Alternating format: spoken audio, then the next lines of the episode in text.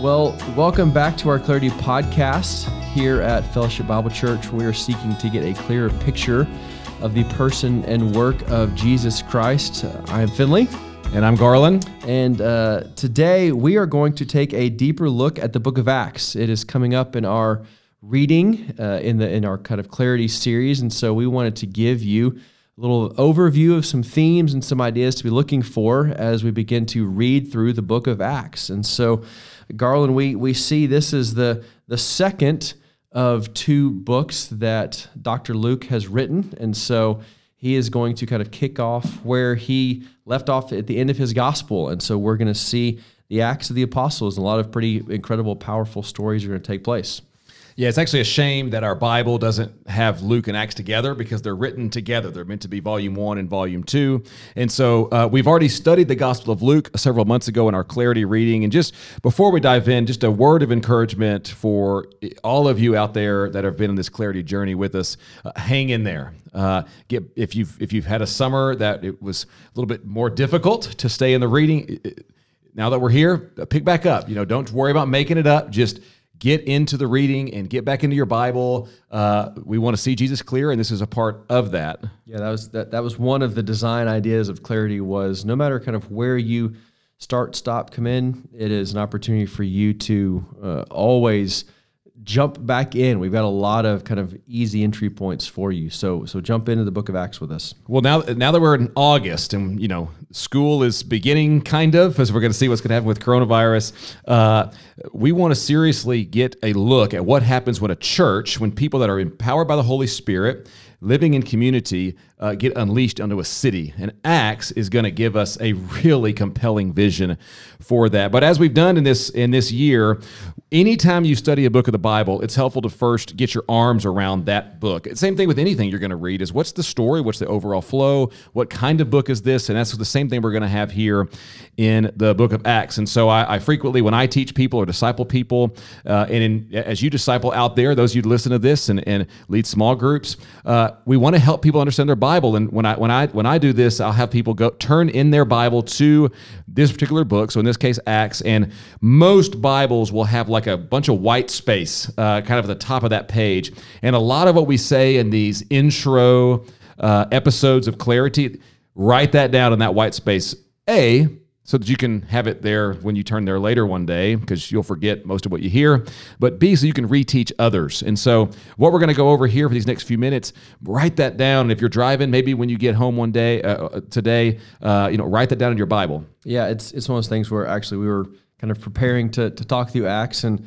I just grabbed my Bible. I, I went through this book, um, this really powerful uh, account of what all took place with some guys in my Bible study last year it was really fun to look back and kind of see some things I'd written down, what was meaningful to me at the time, some of the introductory stuff. And so it it's a great discipline and kind of helpful thing as we spend a lifetime in our Bibles. It's good to be able to have some of these things that we're learning uh, over different periods of time.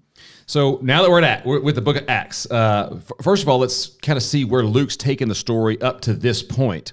In the Gospel of Luke, Jesus is presented as the Messiah, the one bringing the Jubilee year in Luke chapter 4. And then Luke gives a picture of Jesus up in Galilee. But the story in Luke, starting in chapter 9, verse 51, and working all the way through chapter 19, is Jesus on a journey to Jerusalem. He has a date with destiny there in Jerusalem where he will uh, give his life and seek and save the lost by giving his life as a ransom for many. And so Luke is working from outward towards Jerusalem, and it tells the story of Jesus. Acts is going to be the flip of that.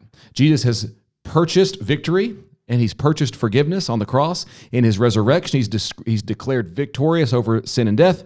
And then through his people, his followers called the church, the, the picture will now work from Jerusalem outward. That's the story of Acts. And we actually get that right off the bat in the book of Acts. And so the key verse uh, that gives us maybe the thesis statement, this is a helpful one because sometimes thesis statements in ancient culture are kind of embedded. This one comes right off the page, first chapter, eighth verse in. The disciples have a question about the nature of Jesus' kingdom. What is it going to look like? Is, are you restoring the kingdom of nationalistic Israel here right now?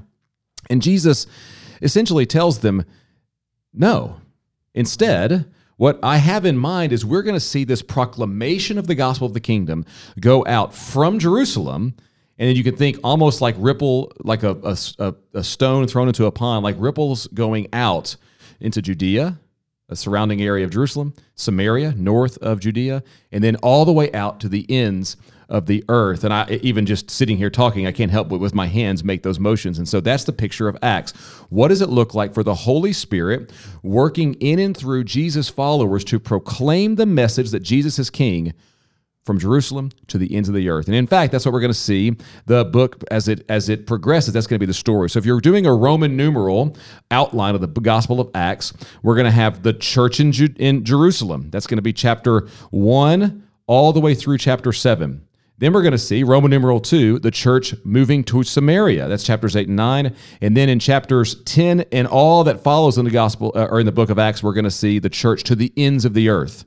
And so that's our big picture outline of the book of Acts. Yeah, so you, you, you see kind of the outline of where this uh, story, where this kind of collection of, of history of what has taken place, who are going to be some of the main people that we're going to encounter, who are some of the main uh, characters that we're going to see kind of take place in this in this uh, account?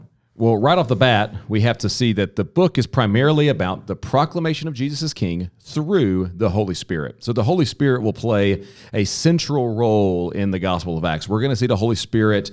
Uh, I like to say the Holy Spirit will manifest his, it, himself as a billboard in this particular book as Luke is describing that those concentric circles moving out. It's almost like the the the early church was struggling to really understand. Wait, this this Jesus thing is going to really be multi-ethnic, multiracial, global thing, and so the Holy Spirit will, we might say, break new ground in a very powerful demonstration the first of those we're going to see is at this day called Pentecost, where the disciples are gathered and the Holy Spirit will descend. It's representing the Shekinah glory of God in the Old Testament, but no longer descending on a physical building or on a particular spatial location. But it says in Acts chapter 2, the first few verses there, that the Holy Spirit will, it falls on each one of them. What's the point? the church this is this is like goosebump worthy profound the church is the temple of God in the world now.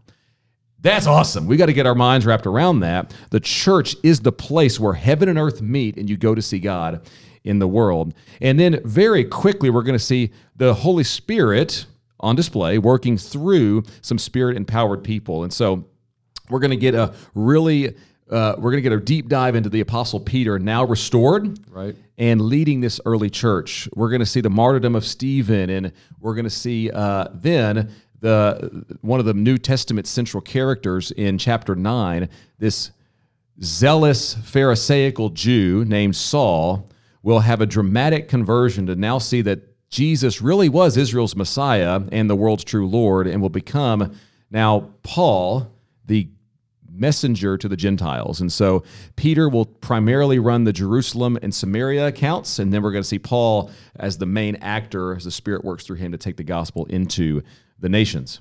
Yeah, you're going to see you're going to see Peter, and we get a, a picture of this early church and the things that they were wrestling through. Uh, there was a lot of stuff that they had to encounter. What did leadership look like? What did care for the poor look like? What did their theology look like as they were feeling out what it meant to now take all that Christ had taught them and to continue to spread that message out. And then you see Saul, who becomes Paul, and he he goes on all these journeys, and he takes uh, the the rest of his life after his conversion, um, kind of all throughout that known world, that Mediterranean kind of space, and he is. Uh, systematically, purposefully, kind of one at a time, making his way through these different cities and kind of going about his uh, mission of spreading the message of the risen Christ.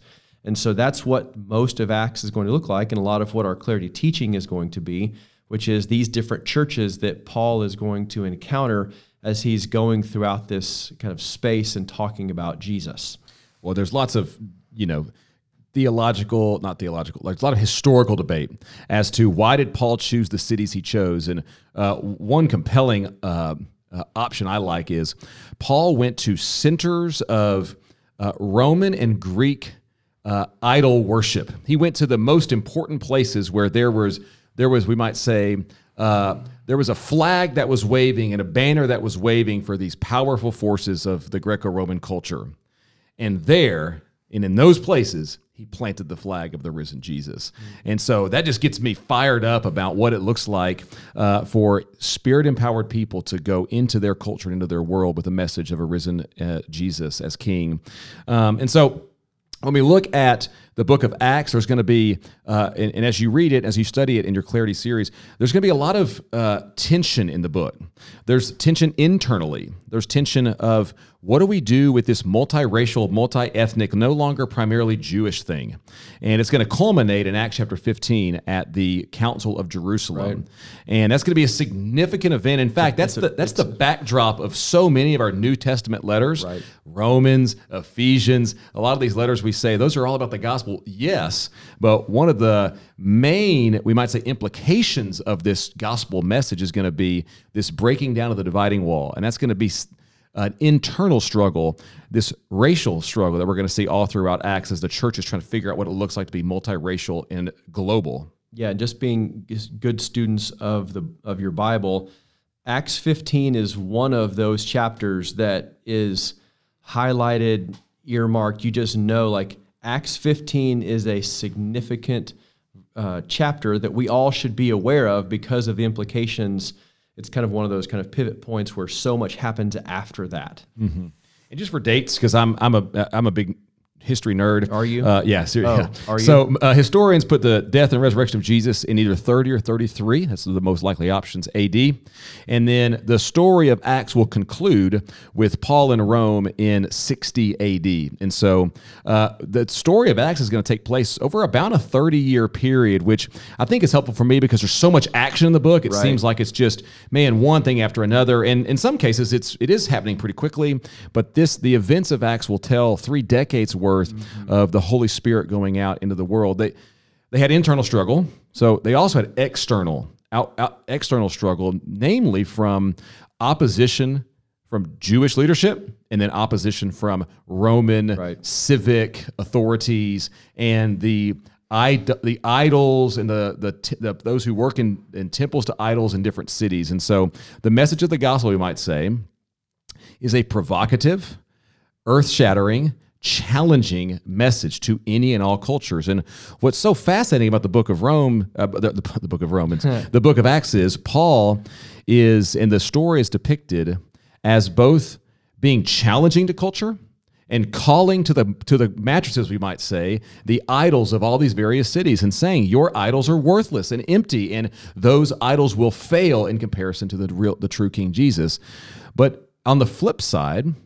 You'll notice in the, the book of Acts, they can't find any charges against these Christians. they, they don't take up sword and spear and go march on, on the capitals. They, they love their city, they bless their city, and yet they do so with a subversive, challenging message of right. Jesus as King. And it's the ethic of what it looks like to be a Jesus follower in the broader Roman and now the broader, uh, where we live in the Western American culture. We both love and bless our world and we call to the mattresses all of the idolatrous systems of our world, and we we we say that there is a king named Jesus, and our allegiance and loyalty is to him, and yet.